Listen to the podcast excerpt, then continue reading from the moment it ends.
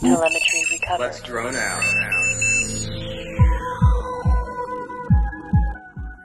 Hello. Today is Thursday, the 11th of uh, January 2018, and you're listening to Let's Drone Out. And I am joined by Andrew slash Frank, Hello. Andy RC, Hello, Jonathan. I'm really sorry if I don't know your last name. it's Nicholson from CAA. Hiya. Hello. yep.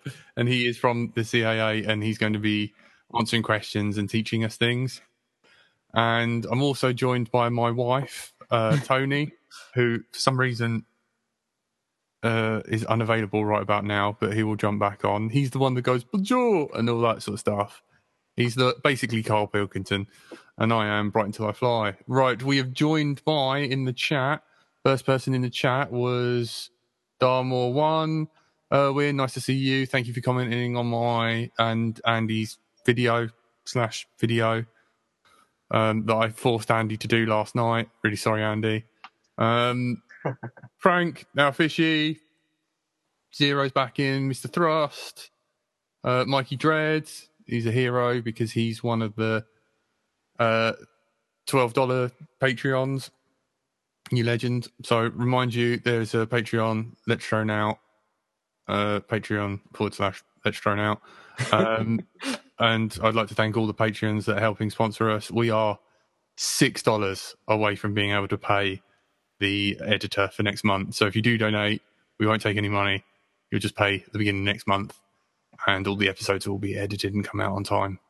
So, uh, uh, right. So moving on, Frank's got a few things to start talking Yeah, about so- the CAA. We are really lucky to have Jonathan here. Thanks to Ash put us in touch uh, from droning on. Um, so I think uh, you two met at the CAA outreach um, down towards Bristol somewhere. I can't remember where it was. That's it. Yeah, Compton Abbas. Yes, I've met him a couple of times actually. He's been at a few things we've been at, but yes, he was he was there. Yeah. Yep. So unfortunately, he couldn't make it here tonight because he's he's busy taking apart the Bank of England and putting it back together or something. So um, instead, you've got us to deal with. Um, but yeah, so I think for because there's like a, a huge number of acronyms of different bodies of people. We've got BMFA, we've got BAUPL, we've got Ofcom, we've got DFT, we've got EASA, and then we've got the CAA.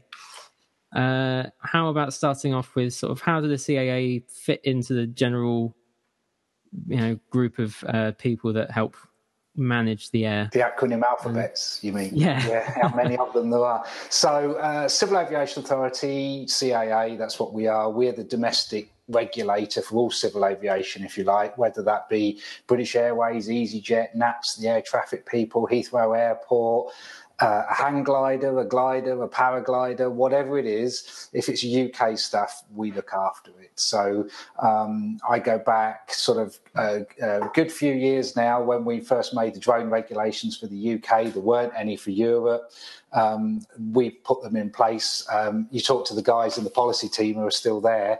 All they thought of was going to be uh, huge drones flown for TV, film, um, you know, a, the odd archaeological dig, something like that, bit of survey work. They honestly didn't think there was going to be anything else like this, certainly not FPV racing or anything like that. So, um, put the first regulations in place. Since then, um, those have developed, and I guess we're sort of like the safety regulator, if you like. So helping to set the rules. Um, we don't really enforce. Um, we do a little bit of work about approving commercial operators.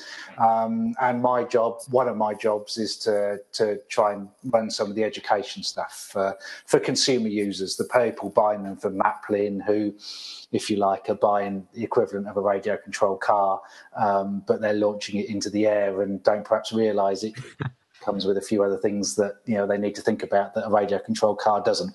So that's what I've been doing for a couple of years now.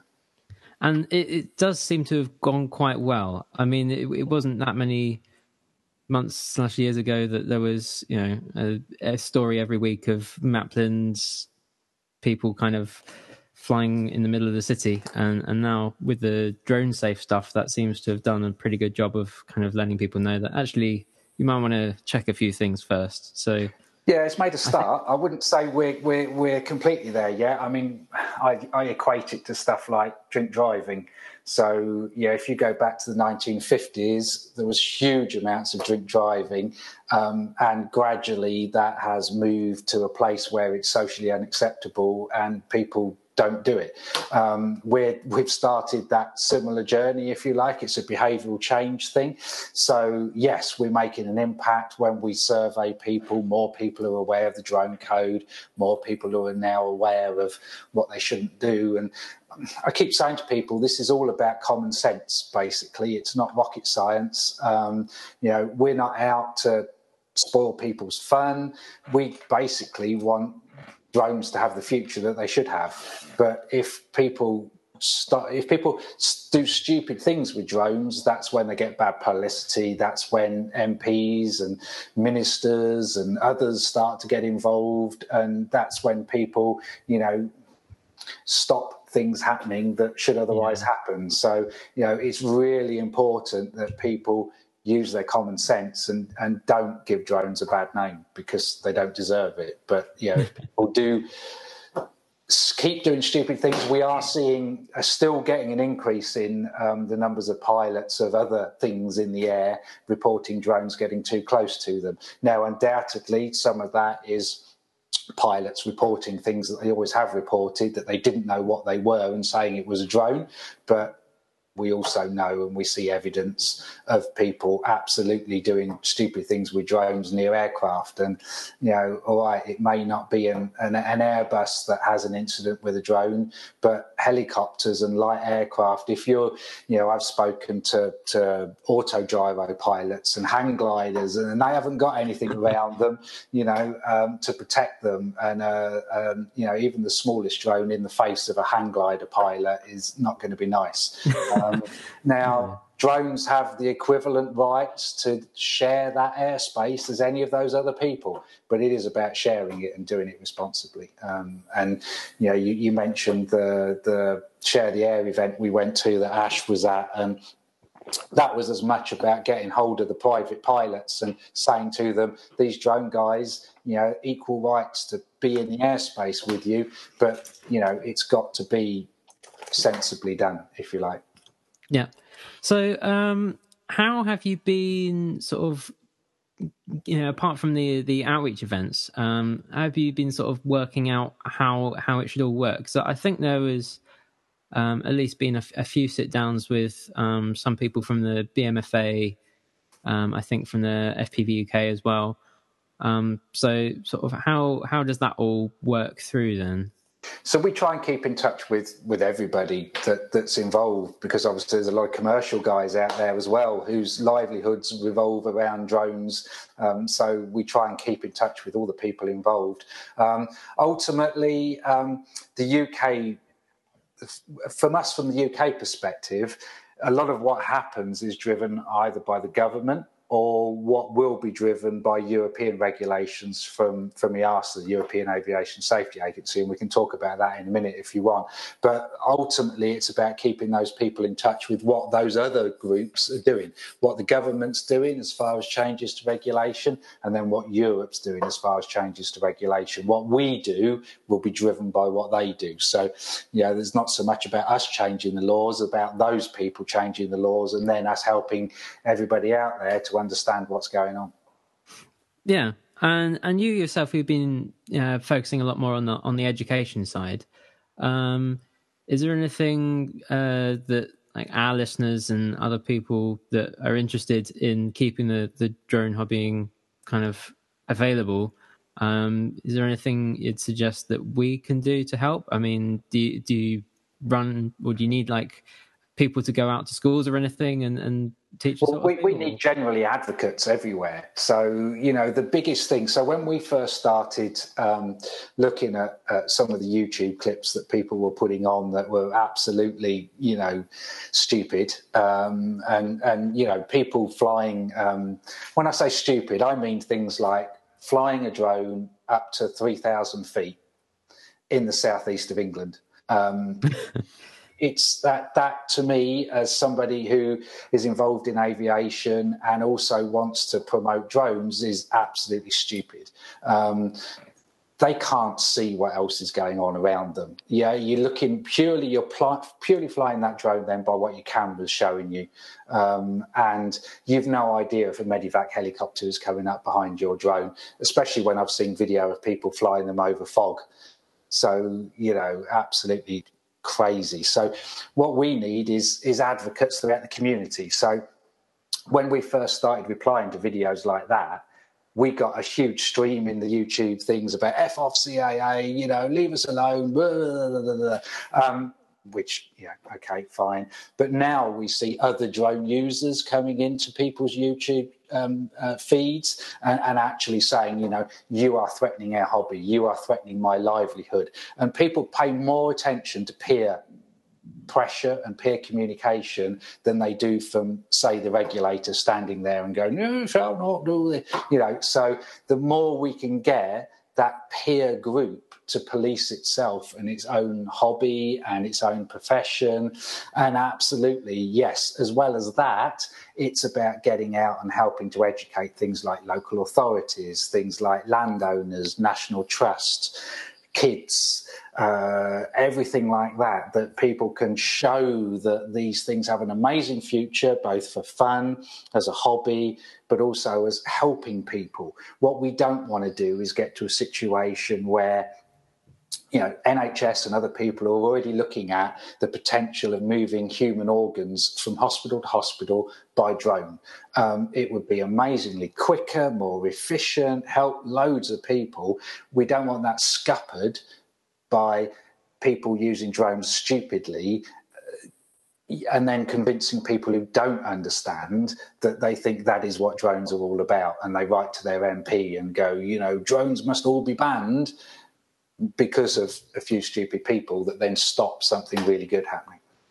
Yeah. Um, so I guess that's another good thing to look at is sort of you know, in, in the long term, you want to be um, getting sort of autonomous, uh, you know, these beyond visual line of sight drones, like whether that's uh, you know hospital deliveries um, or whether it's other sorts of deliveries or something else entirely. You know, um, like network rail doing surveys. I'm sure they'd rather sure. have you know something yeah. doing that autonomously than having an actual full size manned aircraft having to pay for the fuel for that. Um, so in the long term, are, are we? I, mean, I think a lot of people are slightly worried that there's going to be a lot of airspace taken up by that, and there's not going to be a lot left for us. Um, is there any sort of idea of how everyone's going to be integrated in, into that? There, there are many ideas about that. None of them actually uh, have a, a, real stranglehold yet to say that that will happen. You say long term. I don't think it's long term. I, I, think it will happen much quicker than that. So uh, I don't think we're a million miles away seeing micro drones flying around cities, monitoring traffic. Um, you know, yeah, large delivery drones might be a little bit further away. The, the big things for us are making sure that the, the, the drones operating beyond visual line of sight can separate themselves from other airspace users. So, uh, absolutely, yes, everybody has an equal right to the airspace, but realistically, if it's if it's a small drone and a fast military jet doing 200 miles an hour, you know the the jet pilot's not going to stand much chance of seeing a drone at the speed he's going. So uh, we need to get to the situation where the technology advances beyond, say, a DJI that can stop itself flying into a tree to getting to the point where uh, a, a, delivery drone or whatever drone that's flying autonomously can sense and avoid an RAF Typhoon jet flying through a valley in Wales, uh, a parachutist coming down, which is only going one way, and he's got he or she has got absolutely no control. Uh, they they can't move out of the way; they are coming down, and that is it. So.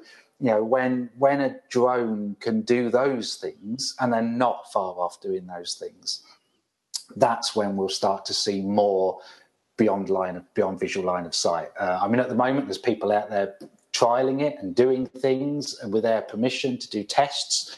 Um, so it does happen, but for it to happen on a national scale where there's thousands of these things operating autonomously. That's one of the big things that needs to happen. The other big thing that needs to happen is is literally um, working out some kind of air traffic system for them as well. Um, and that won't be like we see at the moment, where you have one controller sitting at a radar screen, physically talking to pilots. It obviously won't won't happen like that. It will be again an automatic network, but that's something else that needs to happen. There's lots of very clever people working on these things. It's just there's no solution. There's no ultimate solution yet. Yeah, I mean, there's there's the guys uh, up in Cambridge with Amazon working on on something out there. Yeah. Um, we've also got the site out in Wales where a lot of this is, is sort of stuff is going on. I think. Um, do you think? Uh, I mean, there was there was talk. I mean, we'll get on to the prospective drone bill in a minute, I'm sure, but um, it, I think as part of the announcements around that, there was mention of setting up other sites around the country um, that that would be for for testing these sorts of things in different situations. Um, I mean, I think everyone in the hobby community it, there is perked up at that because there was the sort of thing of like, oh, if there's if there's a site that's permanently set aside for that, might we get an eye in on the weekends? Um, well, that would be that would be between you guys and the people that were running the site, really. Um, I mean, yeah, there's Parc Aberporth and uh, the military have have one as well. They're probably less likely to let you in. Um, but, uh, uh, yeah, it's between you and the landowners, really, and the people that run the site. The one thing I would say is they're going to be kept to a minimum um, airspace in this country is like the it's it's worth a fortune if you monetized it because the demand on it is huge. Um, we're a very small country with a very big aviation industry. Um, you know, there's more and more airliners flying. There's more and more commercial flights which want airspace. When we were at the Share the Air event, one of the things I said to all the private pilots is actually they and you have a lot in common because you want airspace for fun, for hobby, etc., as they do. Um, and together, you're a much more powerful voice uh, than than separate um, against all the other people that want airspace. So, I don't think we're ever going to see huge bits of airspace just segregated for drone use. Um, you know, the Parc Aberporth thing is pretty small, um, purely because there's so much other demand. Everything from that RAF Typhoon to the Qantas flight to the private pilot to the hang glider. There's a huge demand for our airspace. Yeah, definitely.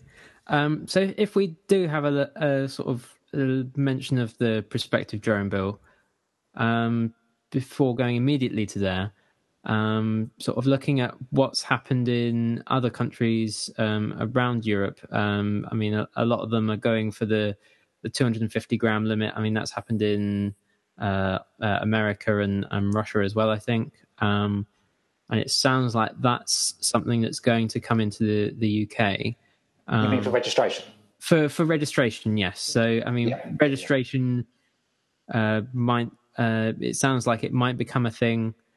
Um, and, and, then there's the question of how model flyers uh, are going to, you know, maybe get grandfathered in around that. Um, there's all sorts of questions about how that's going to work. Um, is is that something that the it's the CAA is the group that's sorting that out, or is that know, sort of something that the CAA is sort of just a, a voice in in a in a bigger picture? Bit of both. Um, so we won't have the ultimate say for the UK. That will be the government. That will be the Department for Transport. They're the people that announced there would be uh, registration and the drone bill and other other elements. That didn't come from us. That came from them. But they have asked us for our views. So uh, we will, you know, give them advice and views on what we think. Certainly on registration. Um, uh, I, we think it would be of use if it's tied to electronic identification. So if you said to me, here's a, an Excel spreadsheet with just a load of names and serial numbers on, that's not much use to me. Um, you know, if we're talking about um, you know, being able to help that as a, a, an enforcement thing or a police thing, then you know you really need to have something where a, a policeman can hold up his iPhone or his Samsung or whatever and say, oh, that drone that's flying a mile off the end of Heathrow's runway at 500 feet is owned by you know Joe Bloggs down the road. Absolutely, yeah, oh. yeah. Um, if if if it's the case of you know, um, so I mean, we, we've a drone involved in an aviation incident has never been recovered. Yeah. Um, so you know, the, having a serial number and tying it to a name doesn't help necessarily with that kind of that kind of issue. There's other things why the government might want registration, but for us, that's the that's the key thing, if you like. Um, yeah. Now, what I would say about model flyers and uh, FPV guys, etc. So every time we mention it to government, to EASA, they are absolutely aware um, and anxious to avoid, you know, any knock-on effects that would affect those guys. So um, they're they're very very aware. BMFA, the British Model Flying Association, have been with the EASA as part of the working group looking at the European regs. So th- those bodies are absolutely aware that you guys exist and from all the stuff they say to us, they don't want to stop you doing anything that you're already doing. Are you, sure they know about us? Because we didn't get a Christmas. well, they may not know about you individually, but um, they absolutely, you know, when we say to them, what about FPV? So our policy guy was over at EASA a couple of weeks ago because they're they're finishing off what will be the European regs, and you know uh, I, he told me they had at least an hour and a half, two hour discussion about racing. So you're on the agenda. Good to hear. Um, that, that Heathrow drone might have been Tony. so, um, just, let me know. Just to be clear, while we're just to be clear while we're here, so the CAA does recognise FPV and race quadcopters as a separate thing to what is being classed as drones. As in, when we say drones, we're talking about people that can go into Maplin and pick up a phantom and and just fly it. So so we're saying that the CAA does recognise that they are sort of two separate things, kind of thing. Well, there's many separate things I would say, you know. So when we say drone, because most of the people we speak to are Joe Public, the media, whatever, and you know, if I start talking about FPV to a journalist, they'll go, "What? So you, you are triggering a few people in the chat. it's a quad, not a drone. Yeah, but it might be a tricopter. Yeah, again, you know, if if I'm talking to um, you know somebody who's buying whatever you want to call it for Maplin, they know it's a drone. You know, they, they if, if I said to somebody walking out of Maplin who's just bought a, a Bebop or whatever, have you bought a quadcopter? What's FPV? They'll look at me pretty blankly, ninety nine percent of them, and go, "Well, I came in to buy a drone." Um, and that is my prime audience that I talk to.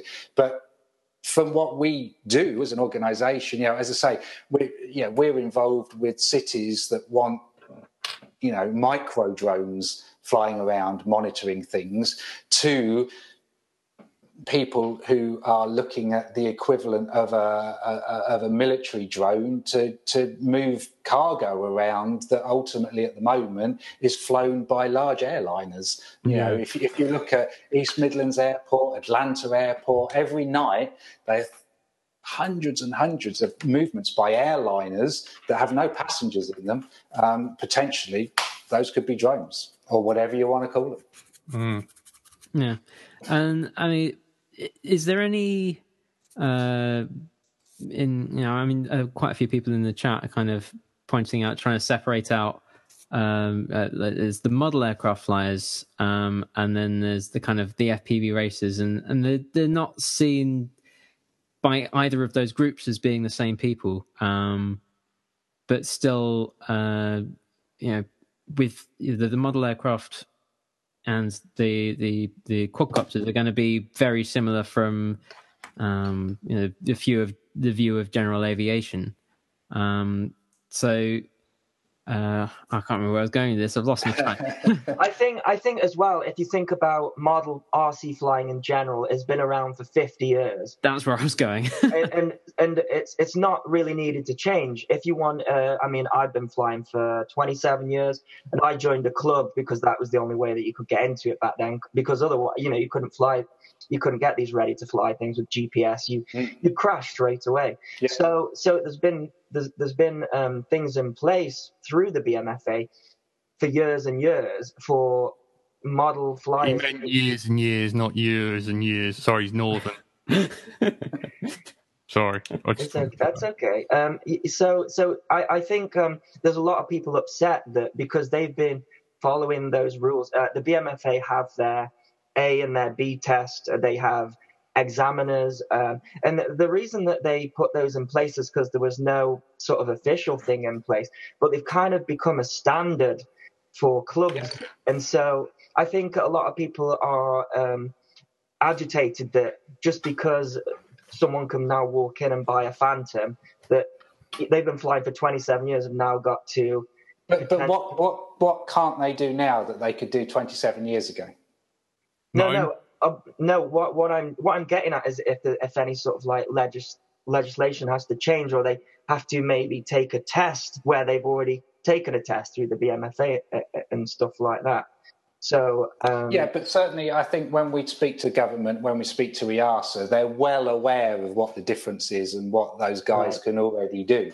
Okay. You know, in, in aviation, there there are lots of things that you you have a law, you have a regulation, and then you have exemptions. There are lots of people who are exempted from things because they either have another qualification or because their whole area of aviation is exempted.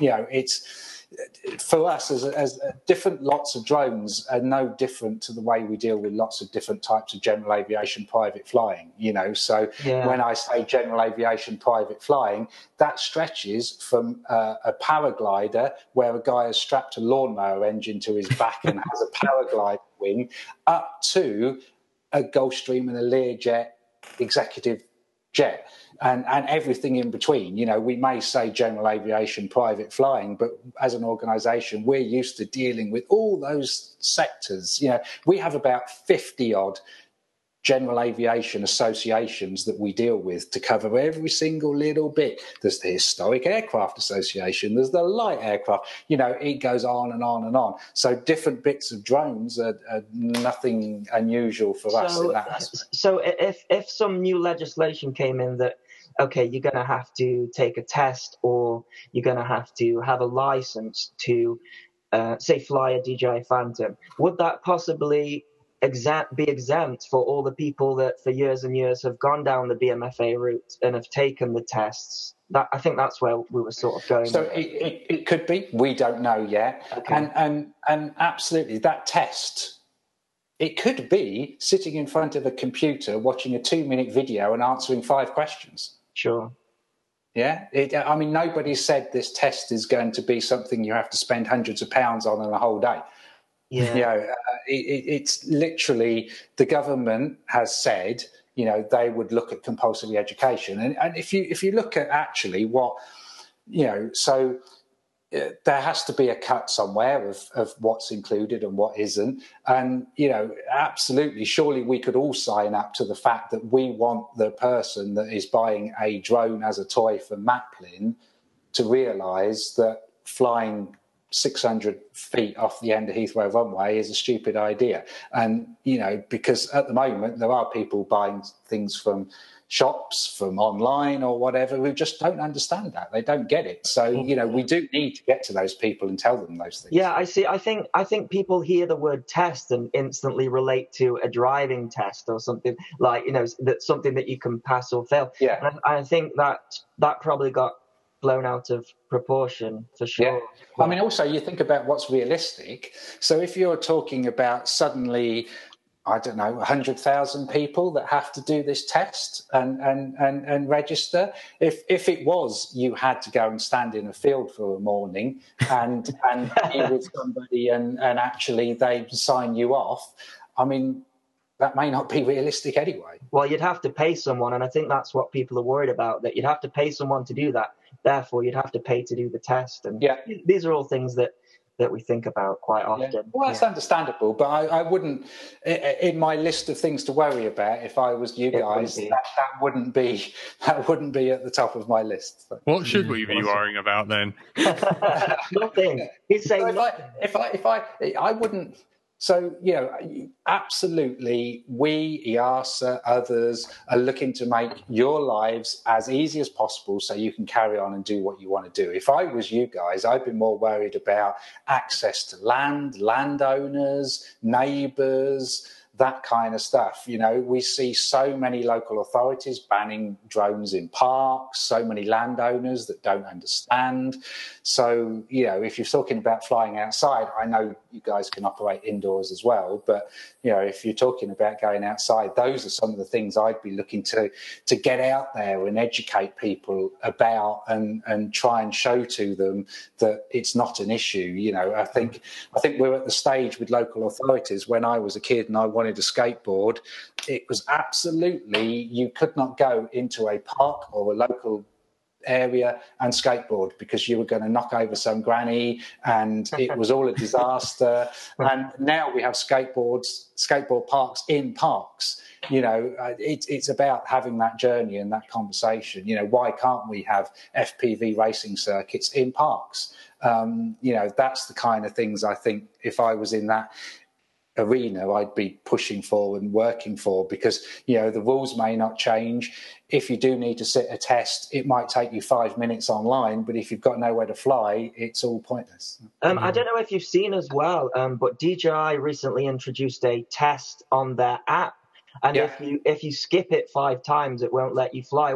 Did, um, did the CAA have any involvement with that, or is that just something? That no, that was something they did off their own back. I think you know they they obviously have things as, as do the shops and the retailers as as, as being responsible. Yeah. Um, you know, if I was them you know, it, I'd get really annoyed if I was DJI because every time there's an incident with a drone, the media show a clip of a phantom. Yeah. Um, you know, regardless of who it is, what it is, or whatever. No know, such uh, thing as a bad publicity. I don't know what you're talking about.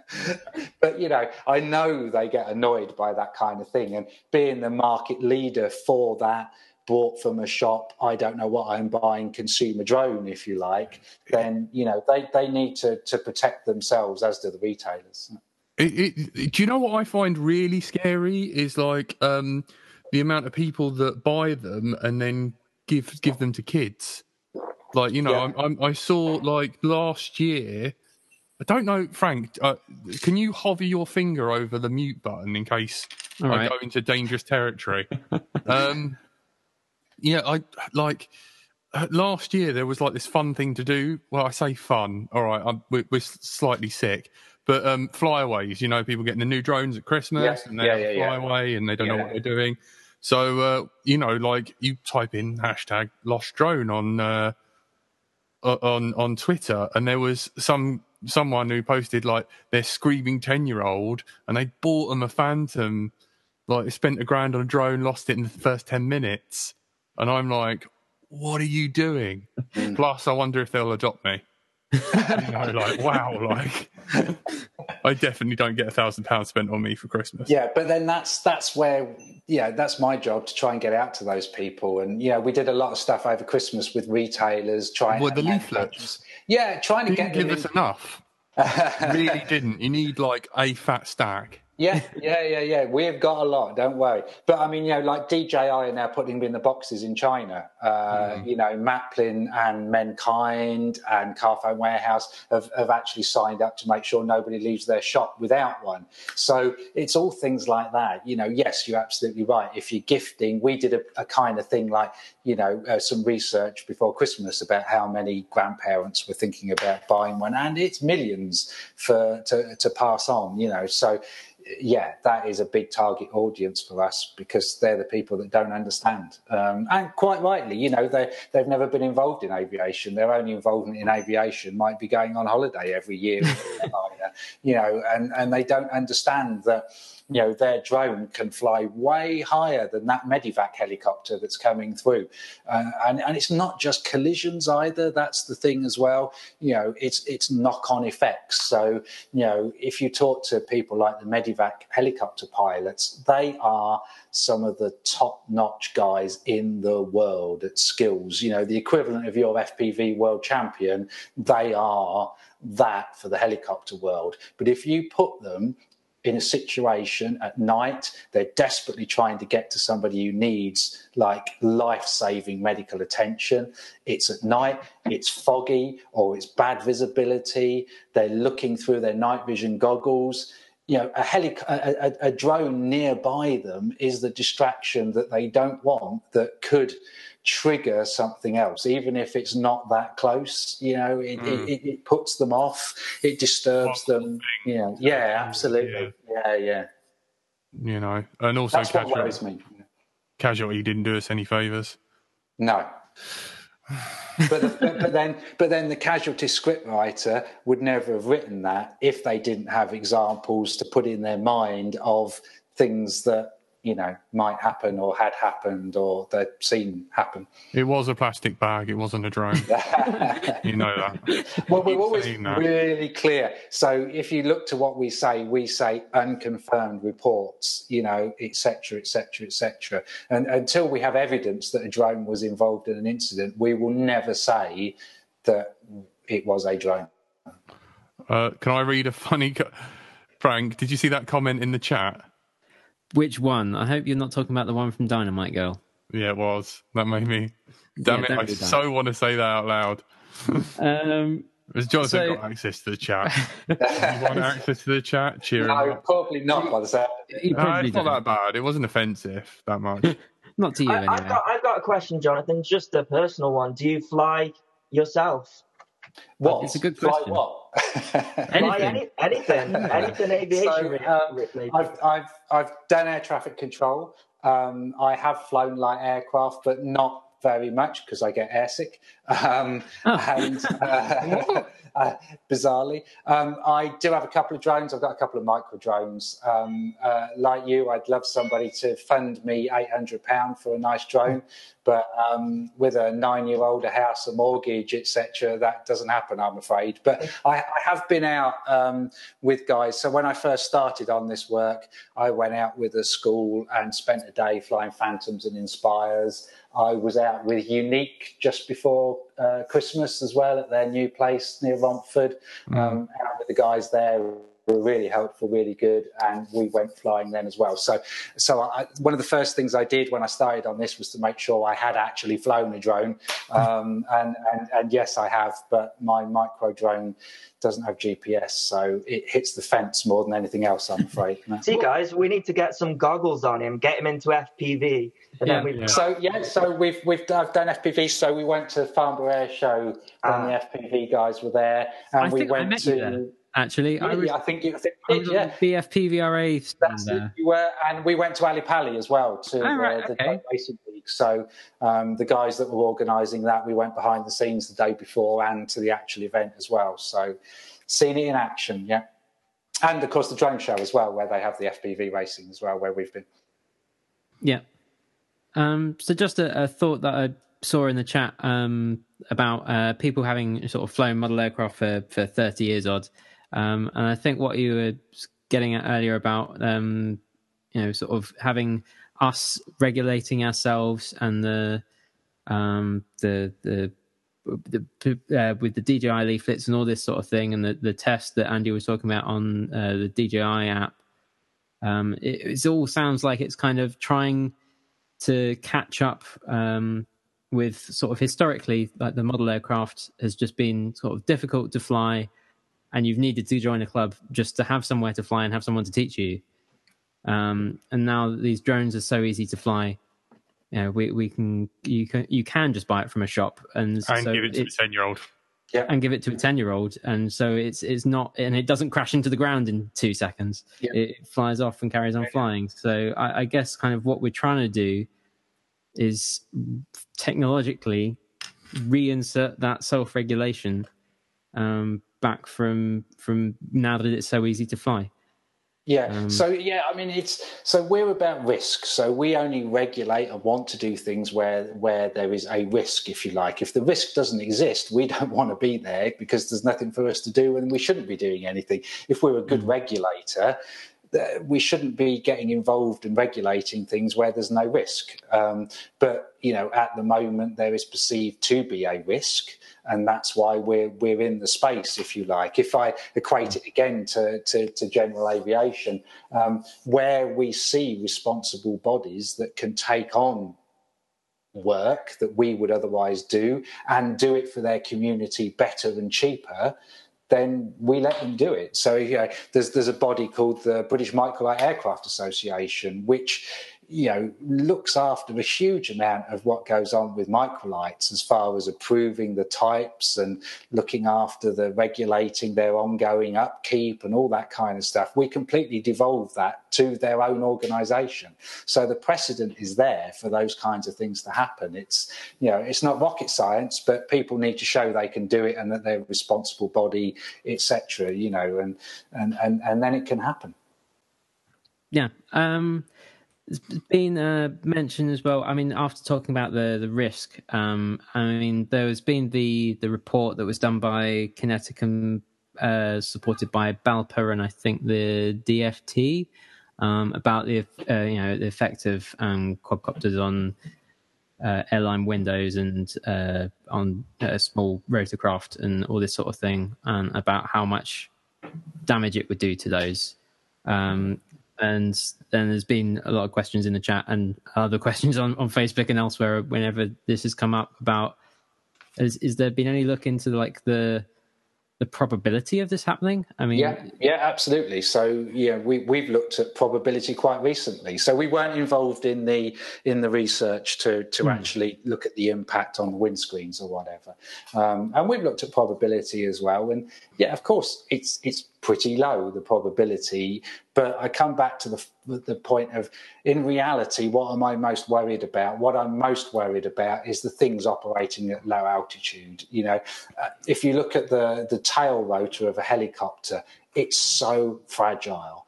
Um, you look at the the parachutist, the paraglider, the microlight pilot. They've got no protection it, it is it is it is them, you know, and it might just be, you know, we we know you. Yeah, you guys know better than me. Uh, you know, stick your finger in, in the whirring blades of one of your yeah. FPVs. What happens? You know, so imagine that being a parachutist's face. Are um, there are there a lot of incidents with like big birds flying into those open copters and the, the smaller helicopters yes. and stuff. Yeah, it happens. Yeah, yeah, so, yeah. so, that's probably where the where it's it's coming from, I guess. Because I mean, there's nothing you can do about birds, obviously. But We well, there is, but yeah. So certainly, certainly around Shoot airfields, they do bird Shoot management. Sorry, yes. Tony.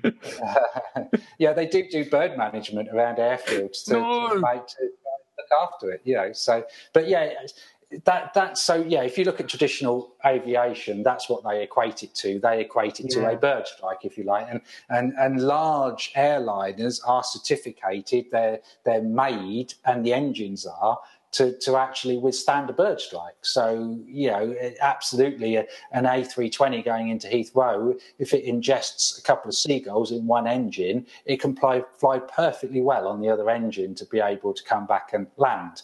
But if you did that with a helicopter or a light aircraft, they're not made or yeah or, or, or, designed to to withstand that. And you know, and they they look at it in, in the same kind of way. You know, so you know, a, a bird flying into into a tail rotor of a helicopter or into a light aircraft pilot's face or something like that is absolutely going to be catastrophic. And mm-hmm. that's the way they look at it from you know, and they're the people operating at the at, at the low levels as well. You know, so sure. the, the Medevac helicopter around London quite often goes below me in my office and you know that that's that's where the the drones are going to be. You know, maybe you, not in central London, but anywhere. You know.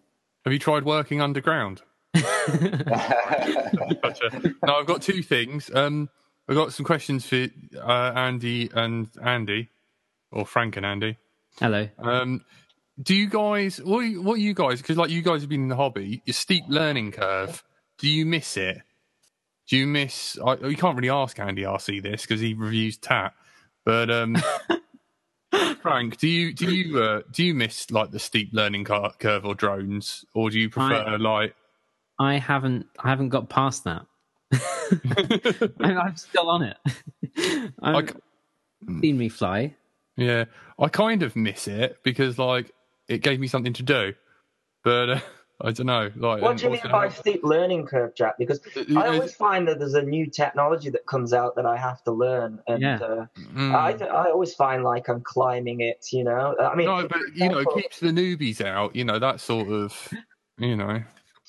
Um, I think I think the biggest challenge is uh, is programming the flight controllers. Um, from what I see in the comments on my reviews, um, a lot of people would just like a copter that they could just buy in one piece, not have to plug into a computer to mm. get it to get it working. And I think probably uh, that's that's probably the biggest um, hurdle for a lot of people is the, the getting getting around the programming side of it.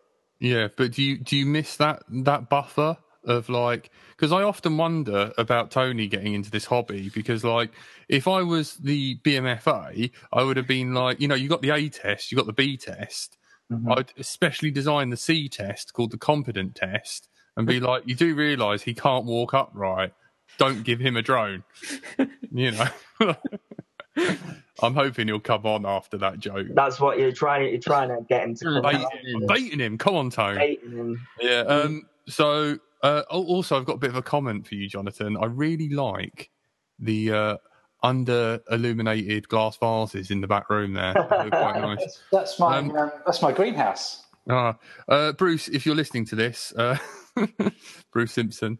No, um, carry on, Frank. I'm I'm out of questions. Um, I was going to say about um, with your uh, sort of role with the the educating all the various people involved. Um, have have you had to, uh, or are you involved at all in kind of letting the police know what the rules are? Because I mean, I know that's been a question of quite a few people. Um, if, like, do, do the police actually know what the rules are for drones?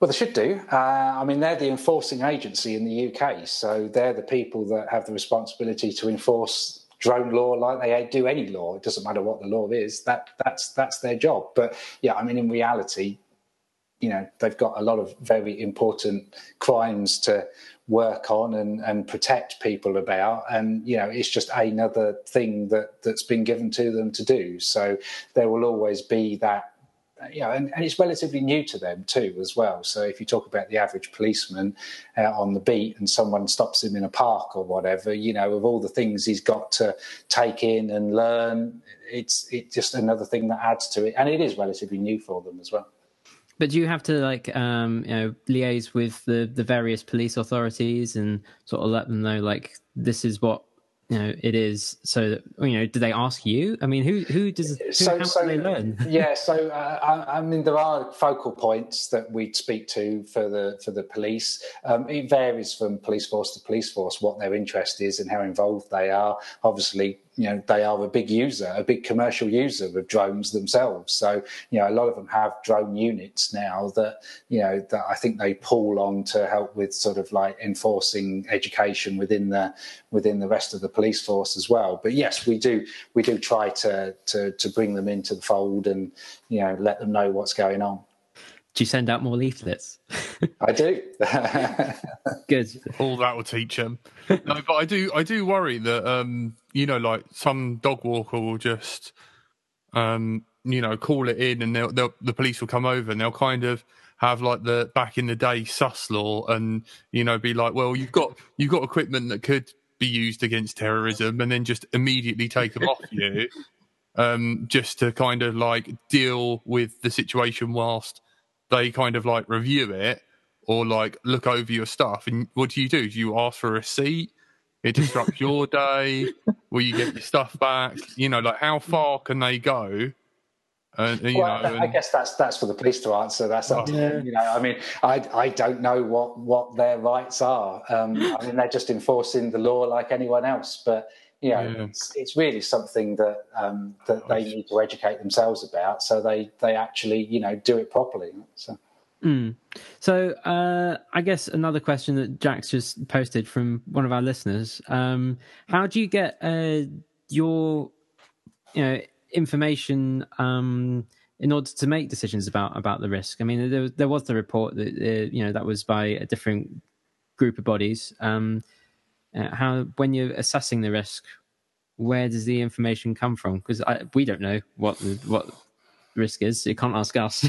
yeah, yeah. So, well, I mean, we it's one of the things as well with a relatively new industry as well. Is you don't have that historical data to judge from, if you like.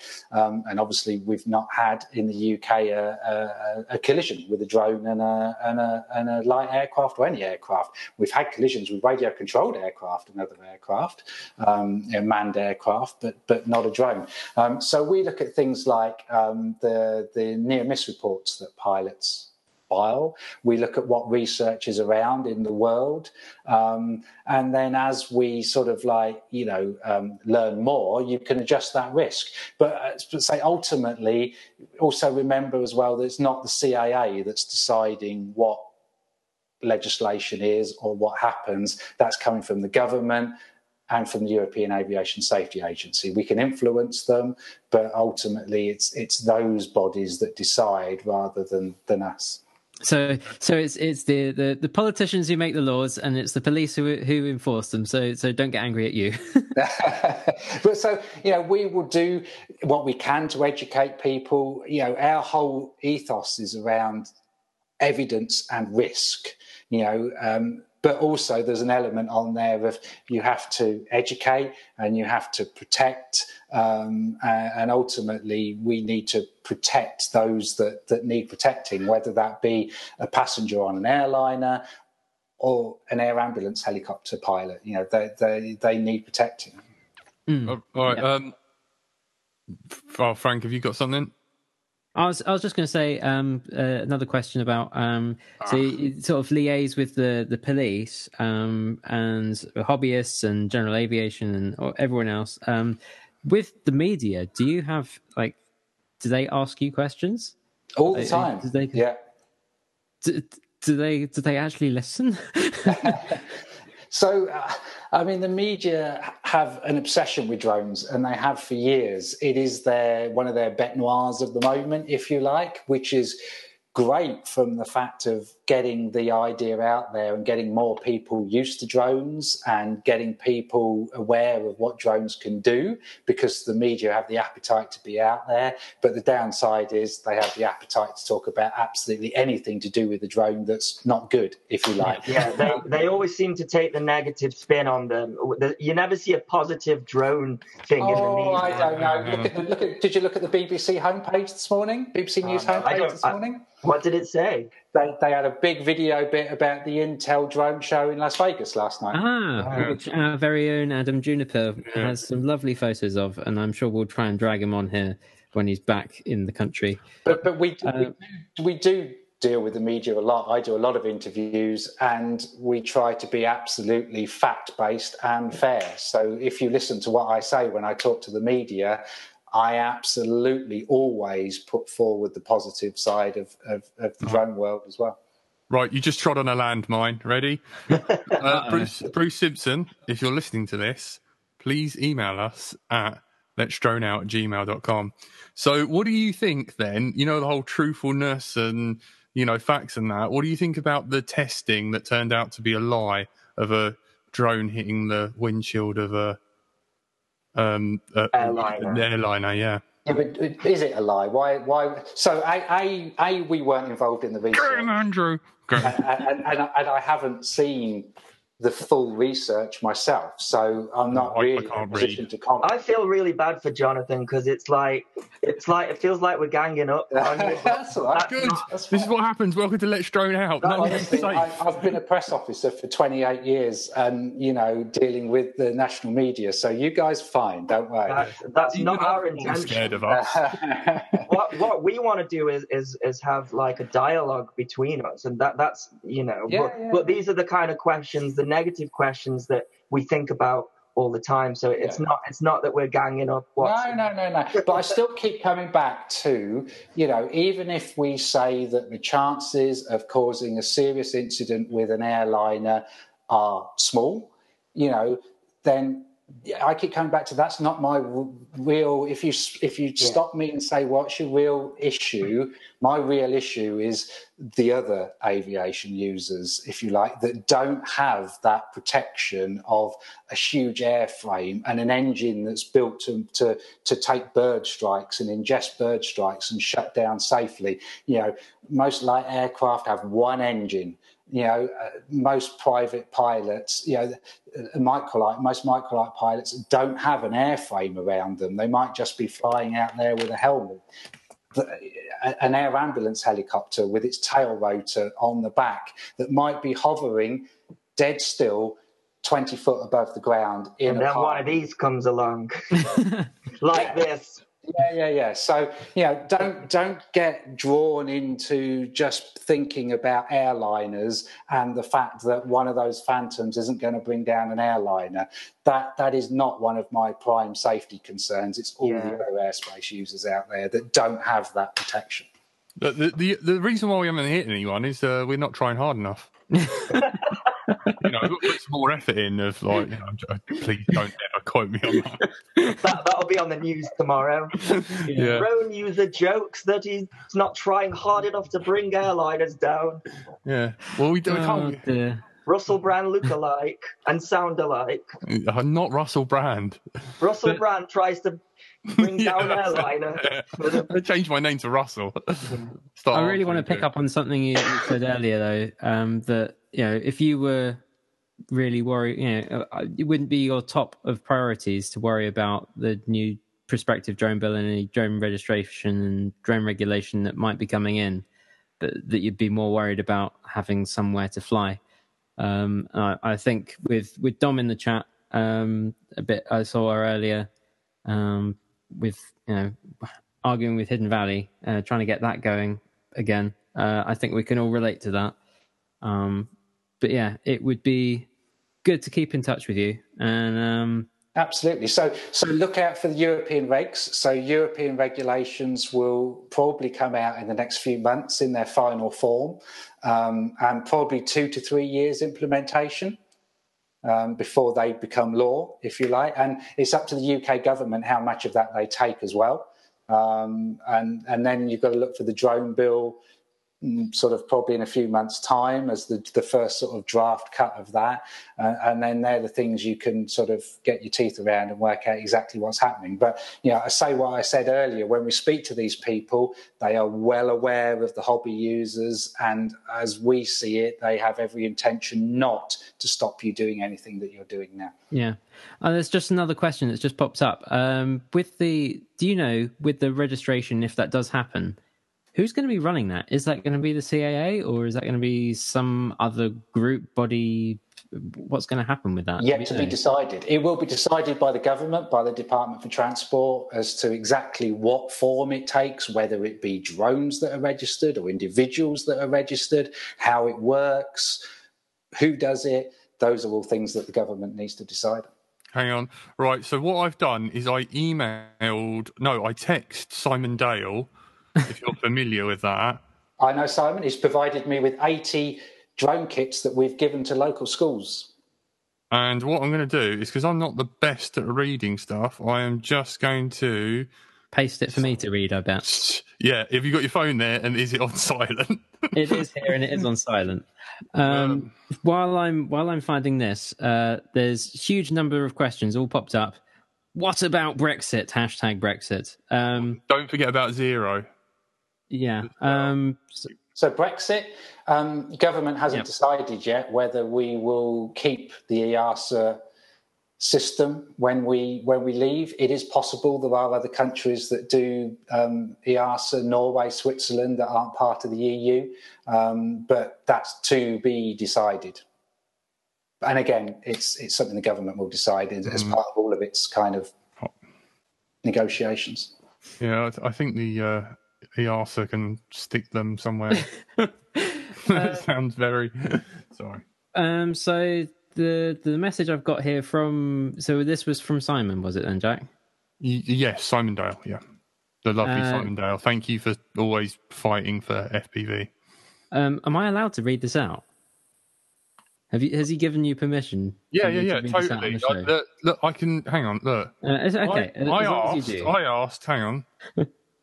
I, okay, so what, hold on, let me read it. Uh, ah, I was just going to say, oh no, he look. I text him, "Hey Simon, we have the CAA on at the moment. Want to join if you're free?" He texts back, "Just arrived in Spain, mate." And I was like, "Oh, no problem, mate. Enjoy." Any questions slash something to read out? Also, did you see the Facebook thing? Thanks for fighting for FPV, by the way. So what he said was, "Did you see the CAA risk study that came out two days ago? Uh, the chance of a drone even being in the proximity of an airliner in is two in every million flight movements. The chance of it hitting it are even less. Uh, and then there's the redacted QinetiQ study, which shows that we were told by Rob Curry on 27th of February 2017 at the CAA, no drone penetrated an airliner windscreen. Uh, I am meeting DFT head of drones uh, next Friday about this stuff. Uh, I think also um, I think Jonathan sort of already covered Yeah. that, hasn't he? When it Yeah. sort of said that airliners aren't, aren't what he's worried about. It's the it's, Yeah. the, it's the lower stuff. Yeah. definitely. Yeah, it's kind of what I said. So yeah, so yes, I've seen the proximity paper we published, and that's right. That's that's what it says. But if you read the next paragraph of that proximity uh, report, it goes on to talk about helicopters, light aircraft, hmm. lower airspace users, and and it's also it's not just it, it's distraction to airline pilots as well. You know, so and knock on effects for air traffic controllers. If you if you look at you know a, a drone, the, the the the Gatwick drone incident last year in the summer that led to lots of air, airliners being diverted, you know that huge increase for air traffic controller workload to suddenly think about 20 flights is he or she has got to move into different pieces of airspace and it's that knock-on effect that can cause other incidents and, and that's what you, you want to avoid I wonder if uh, Jonathan's aware of what TBS did. Are- Aren't they using so, or, or they're trying some kind of avoidance? Ah. But this is um, this is the I can't remember what it's called, and I'm sure Jack will find out in a second. It's the the system that I think is not legal in the UK, but is uh, across Europe, particularly in the Alps, for gliders. It's one step up from trying to get hawks Oh. and eagles to take drones out of the sky Yeah, it's, No, it becomes no. it begins with a D. I know what you're on about. Yeah, it's there, the there beacon are thing. many yeah. different systems out there. Yeah. So, so, so the way, the way, the ultimately, the way this this whole issue is going to resolve itself is is is kind of a couple of things really. There's going to be the education stuff, which has to carry on. There's going to be technological stuff on the drones. Yeah. you know, geofencing times 100 or whatever that is. And then there's going to be ground based systems to, to keep drones away from sites of whatever importance for for the people that can knock off all the systems on the drone, if you like, whether that be a prison or whatever. Um, and and those are the three system, three things that will come together to to to sort of give you the nirvana, if you like. Tina says TCAS like system. It's called basically. TCAS. TCAS. Yeah, yeah. Basically, what they did is they they they took an FPV wing and fitted this system, and it avoided it. Was it a glider? Yeah. It's not TCAS so much, it will be ADSB. ADSB and out, Yeah. just to throw even more acronyms at you. um, so TCAS is what airliners have, even light aircraft. Not, not many light aircraft even have TCAS. TCAS is really involved, and basically the two aircraft talk to each other individually if they get too close, and then instruct their pilots, coordinate and instruct their pilots to avoid each other. That's what you get on airliners. What you're probably more likely to see is something like ADSB, which is a much cheaper solution. Yeah. Um, and and uh, and gliders have FLARM. They're all very similar systems. Fl- FLARM, I think that might have been what they were yeah, using. yeah, yeah, Yeah, But FLARM is only in gliders. You don't really get that in anything else. It So- needs to be all. It, it- surely it just needs to be one system. Yeah, yeah, yeah. But if you talk to, to light aircraft owners, there's there's so I say to light aircraft owners, another thing you can learn from drones is the fact that for eight hundred pounds, they've got GPS, collision Yeah. avoidance, you know, or to fit all of that into a light aircraft, you're talking tens of thousands of pounds at the moment. Mm. Uh, you know, there's lots of light aircraft that fly around that don't even have a radio or an electrical system. So, you know, you're talking about bringing them up to a certain level as well. If you're talking about everybody separating by ADSB or FLARM or whatever. Mm. Don't worry, we're, we're trying to bring Tony up, you know, educate him and stuff. It's fine. Um, but yeah, uh, so following on from what I said earlier about having somewhere to fly, I've got a quick uh, message here from Steve of Drone Racing Manchester. Um, so they've uh, uh, just reopened yesterday this year, and hopefully they'll uh, be able to keep going as long as loads of people keep going and flying there. So I'm going to play this, but thank you uh, for coming on, Jonathan, and hopefully we can have you back at some point. Um, when, Absolutely. When so you know, once we have uh, yeah, once we have some more stuff on the the UK drone bill or registration or the European stuff, then absolutely very happy to come on and talk about that. Brilliant. Thank you very much for okay. coming on. I will. Cheers. pleasure. Play us out with this. Thank you. Right. Hello, my name's Steve. I'm one of the owners of Drone Racing Manchester, which is based in Atherton. We provide track facilities for drone racing pilots. For the future, we're looking to accommodate the walking market who will be able to walk in off the street and try drone racing uh, for the first time, similar to those that would maybe do go karting. We're currently charging um, £5 per hour to bring your own drone and fly there. Um, but you can also book sessions for £12 for three hours and also private booking sessions uh, are available as well. You can uh, find out more about us on droneracingmanchester.com and even better you can find us on facebook and get messages to us. I'd like to say thanks to let's drone out and particular thanks to Velocidrone for their support and the yorkshire drone racing fpv guys and the drinkwater drone racing guys who without their support uh, we would have found things very difficult. Uh, thank you very much and i hope to see you guys down at drone racing manchester Justin, a quick note to the end of that as well. Uh, they've got a GoFundMe campaign going to try and keep the doors open. So if you can't make it down there anytime soon, you can bung them a fiver and, and keep them going until you can. Awesome. I need to get myself up there. I do. It's it's not far from me at all. Be cool to. We, we should have a Let's Drone Out visit up there. It'd be awesome. Yeah, sounds good, man. It's a bit far for you guys, though. Yeah, I know, and like you know, will we fit in the door because we have to wear so many clothes? We haven't got that and, northern and jean. also, all, all these northern comments, you're probably just going to get mobbed and, when you get there. yeah, I know. They've kept, built a wall to keep us out. Yeah, that was awesome of Jonathan to come on. I I felt bad for him because it's kind of like we're all ganging up on him. And that wasn't the intention, but no. I think we just all have these questions all the time building up, and um, yeah, it was great of him to come on. It was great to keep that contact as well. Yeah. So Richard Harwood in the chat just said, "Is it CAA registered?" Uh, Drone Racing Manchester is indoors, so you don't need to worry about any regulations because I, I, really don't think any aviation authority is going to care, care about you flying indoors, apart from also, maybe the FAA, maybe. Yeah.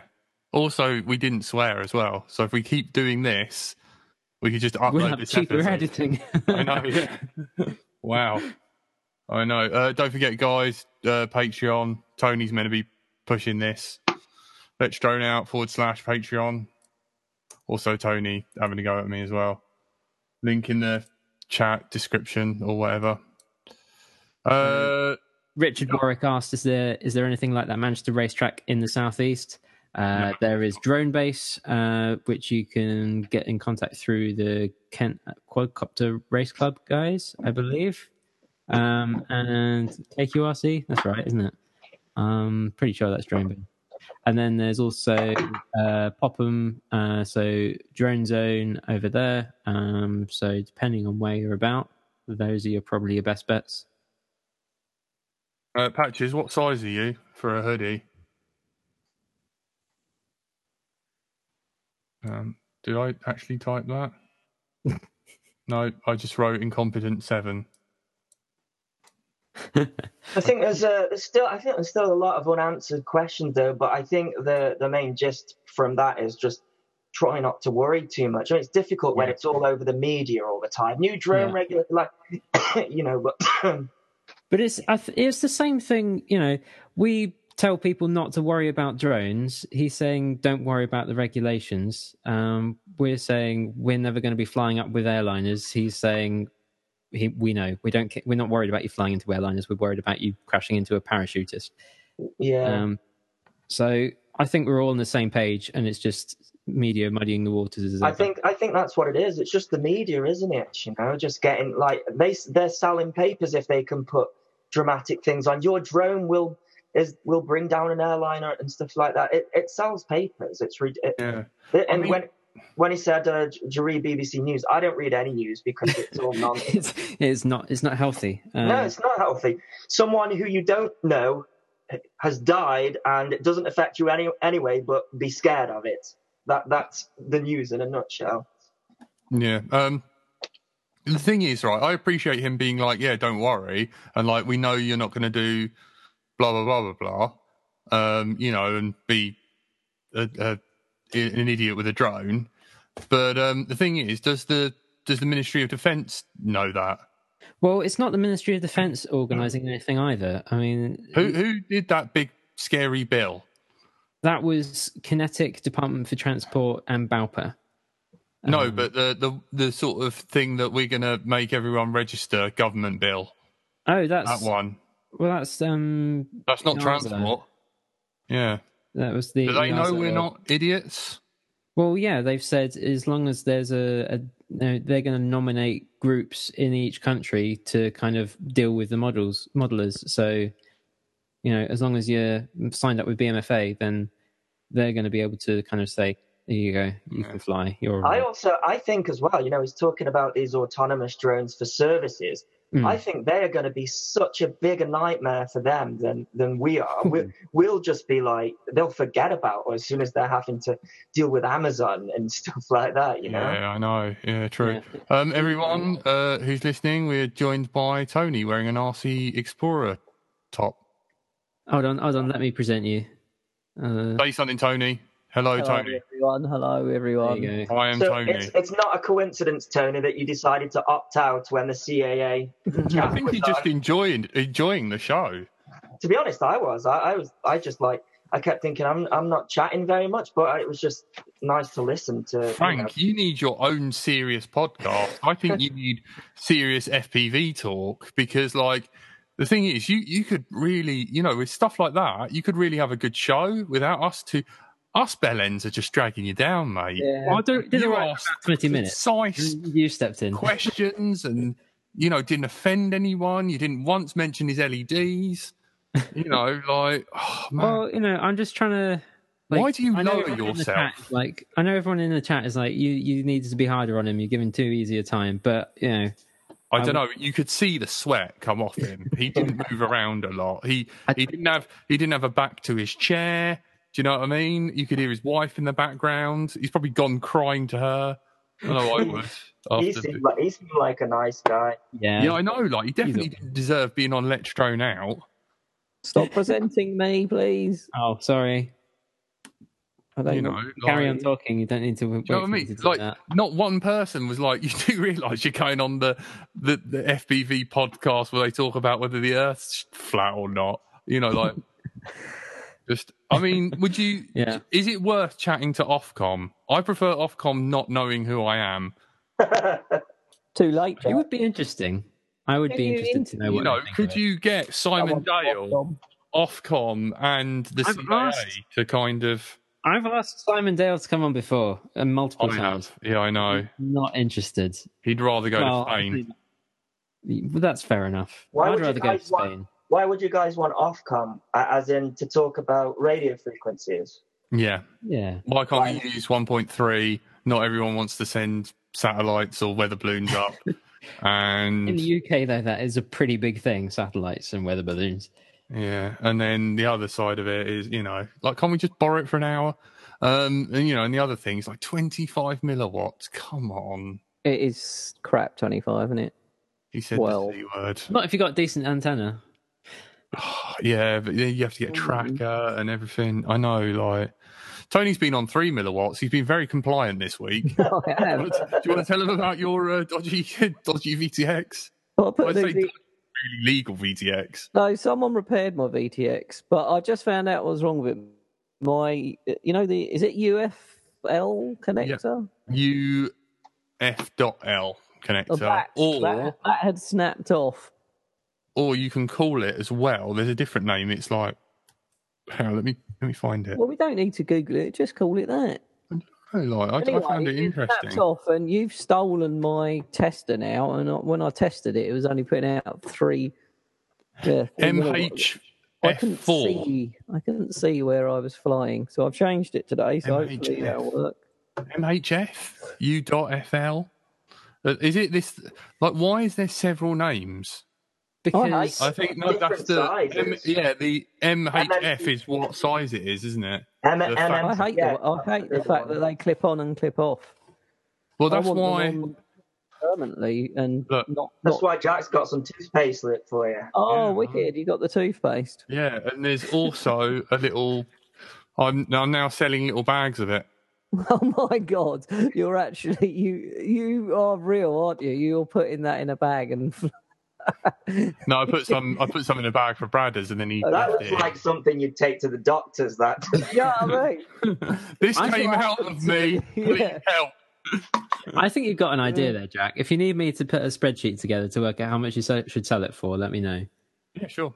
I mean, I do want to go on the European FPV Let's Drone Out road trip. You know, I'm if I can make money going. selling Claflaf, I'm K booking, I'm booking myself on that. 1668. Andy, you need to come with us. Oh, it's just, what's wrong with the UK? Do a I tour will- of the UK. No, I might man. drug you to make you more compliant unless This with might your be the last year we, we can do it without like stupid amount of paperwork. Yeah, and visas and travel insurance and Oh, yeah, Theresa that's May greeting us at the border, being like, "You're not coming back in." I bloody- thought, um, I thought. I thought it was interesting what he said about like the BMFA and potentially being exempt. It, nothing was set in stone, but what would you guys all join? Because the BMFA is great because it also offers insurance. So if you're Yeah. into if you're into racing, you need insurance for racing, right?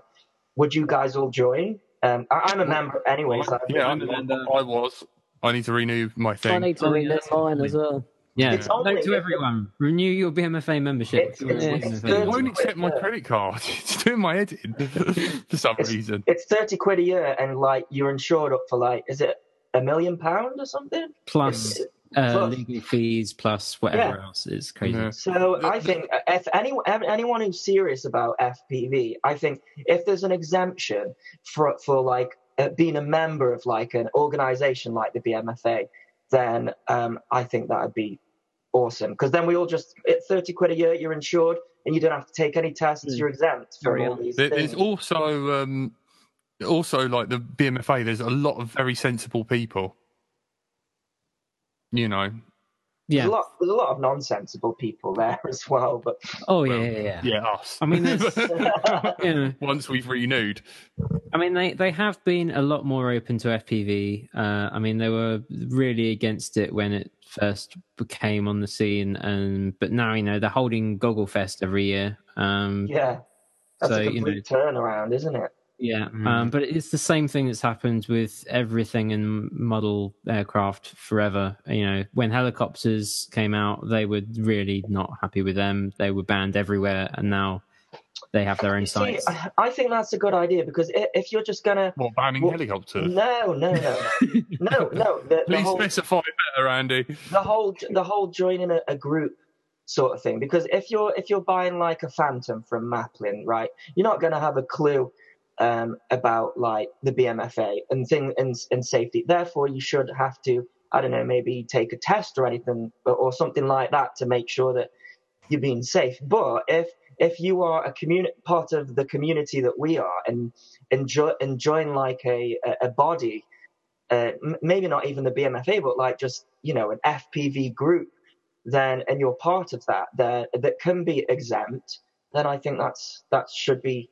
I think that's a good way to to deal with it because it's sort of set as a way to separate the hobbyists from the go to the, the the guys who fly phones into prison, or the guys who like bought something from Maplin. Yeah, Exactly, you're not going to get them joining the BMFA. I mean, they might do if they find out that gets exempt, but they, you'd have to put if you're willing to put thirty quid a year down as well. It, you know, I think that that's that tells you you're serious. Would they be? Would the BMFA really be up for spon- You know, um, supporting a, a, a, a drug smuggler?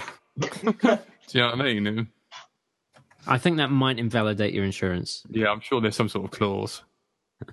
but th- they wouldn't do it anyway, is what I'm saying. They wouldn't. But uh, yeah, like Richard. Warwick says in the chat, FPV UK insure members as well. Uh, Yeah. Simon Dell's been fighting uh, for FPV things for a long while, putting petitions together and stuff. You need to Um, add .org on the end of that. So Yeah. it's fpvuk.org. So if you're a member of that organization, you're serious about this. You know, you want you want insurance, you want to be safe. Therefore, you're probably following a lot of rules and, and not being dangerous and things. Uh, Tony's got a story how his insurance got his um, Phantom not confiscated from him. What story is that, Jack? Where you went away and they were like, "There's nothing stopping you from flying that on the tarmac," and then they saw that you had insurance. And yeah, they, just flash them your card. That's all you need. Yeah. Yeah, Oh, what? Um, the, uh, Gatwick, yeah. yeah. yeah. I always keep alright? my I always keep my BMFA card on me. Sorry.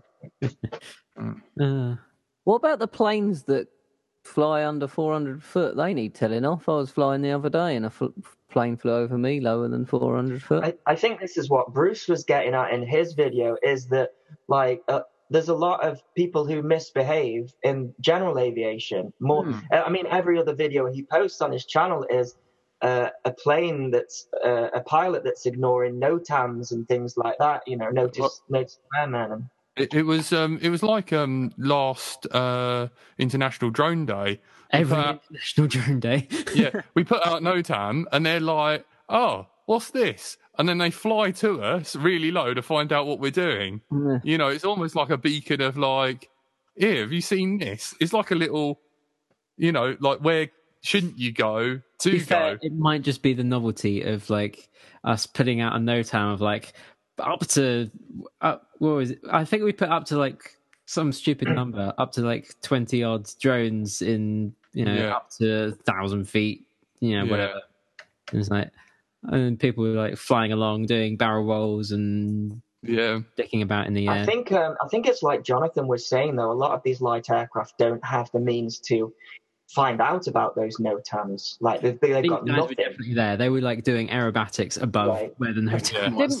they were like, "Yeah, we'll enjoy this." You know, we, you know, we talked about that FLARM. Uh, how many episodes ago did we talk about it? And um, s- someone was making one, and they they'd made it like that Yeah. big. I mean, that can go in anything and be re- very, very cheap, can't it? So why why can't Funnily enough, just just do I that? first heard about that at the the same event that I met Jonathan, which was um, Farnborough Air Show, where I was with the BFPVRA um, a couple of years ago now, I guess. And there was the guy there who designed all the product design stuff for uh, Spektrum, um, so you know transmitters. Um, Yeah. And he had been working on for ages these, uh, um, you know, electronic conspicuity. I think is the kind of generic term, but FLARM, ADSB, all that kind of stuff, and making tiny, tiny, tiny ones, um, or making stuff for light aircraft, and then made it even tinier. Um, and it's kind of a continuation of that, I think. Um, but So, yeah, surely by now it should be that big and ten quid, and everyone can you could put it on a paper plane if you wanted to. Yeah, the issue is finding a system that the CAA can use, um, or anyone like that. Yeah, I mean, but then it pushes the price up to get it certified and everything, and then Well, it's certification, but there's also like, like Jonathan was talking about, we have so many millions of things going around in UK airspace that trying to find a system that works for everyone well enough that doesn't like need a huge server farm that's impossibly fast is hmm. It's a bit like how we can't settle on Kiss, Betaflight, or RaceFlight. Yeah, like like we can't even agree on like a ra- like um Uh, uh, protocols the for receivers. You know, Yeah, we can't agree it's on that same thing. uh like you know the actual transmitter protocols. We can't agree. We can't even agree on like the VTX frequencies. Like, yeah. Well, we can. Ofcom has told us. no, but I mean, like you know, do we use F band? Do we use E band? Or not? Not F and E because they're different, but F Yeah. and R or whatever. Yeah. Um, so Brad has asked in the chat, uh, what's the point of getting insurance? I do know people who have made claims on insurance.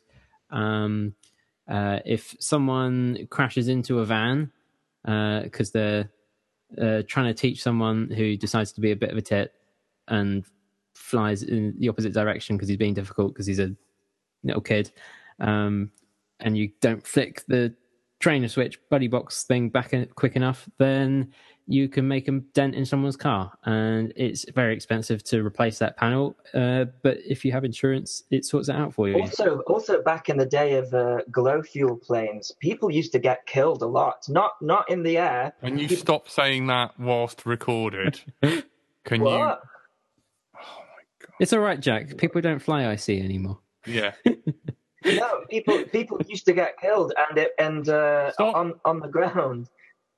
It's true though, and I'm just saying. that the Jack's worried about the uh, the news tomorrow doing a mashup of like little tiny little clips of the the show tonight. I know. being like uh, Jack being like flying in Gatwick, someone got killed. Blah, blah, blah, blah. It was Tony. But Tony gets Tony's on BBC Well, like um, it used to radio. it, it used to cover that like li- for for life and, and damage like that as well. You know, it, it's it's an important thing to have. I've always had it.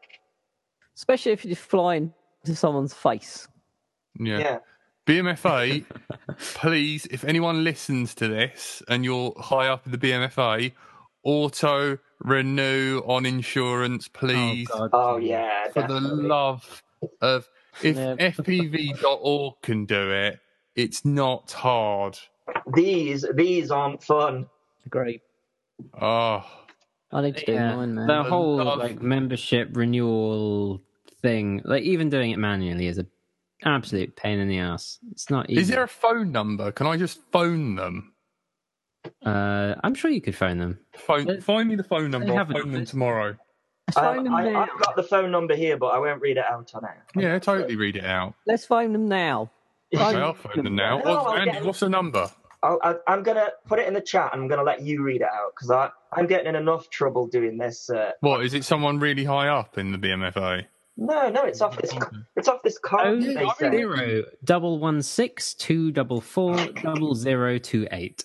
There you go. I didn't have to say it. No one's going to answer it at this time of night. no, No. I wouldn't have thought so. Right, should we call it there, guys? I It's an think hour and a half. We haven't ah. sworn. Well, There, there was a good miracle. mark of just Wow. about the hour where it goes silent for a bit after the, the DRM clip, so you can cut it there if you want. Wow.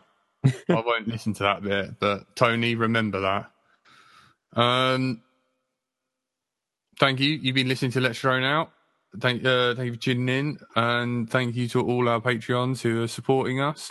Tonight, you've been joined by Andrew or Slash Rank, Hello, goodbye. Andy RC, Bye bye. Thanks for watching. my beloved wife Tony. I'll be on from 8 p.m. next week. I hope. You look really tired, man. But I'm stressed, bruv. stressed. Tony's been having a bad day, so please, please support Tony. About three years. Like, like, subscribe, Patreon thing, like Facebook page, join Facebook group, email I- things into us, whatever. Yeah, can I have one favor? So if you type in um, pe- everyone in the chat who's doing this, if you go to let's uh, no, hang on, let's go to SoundCloud.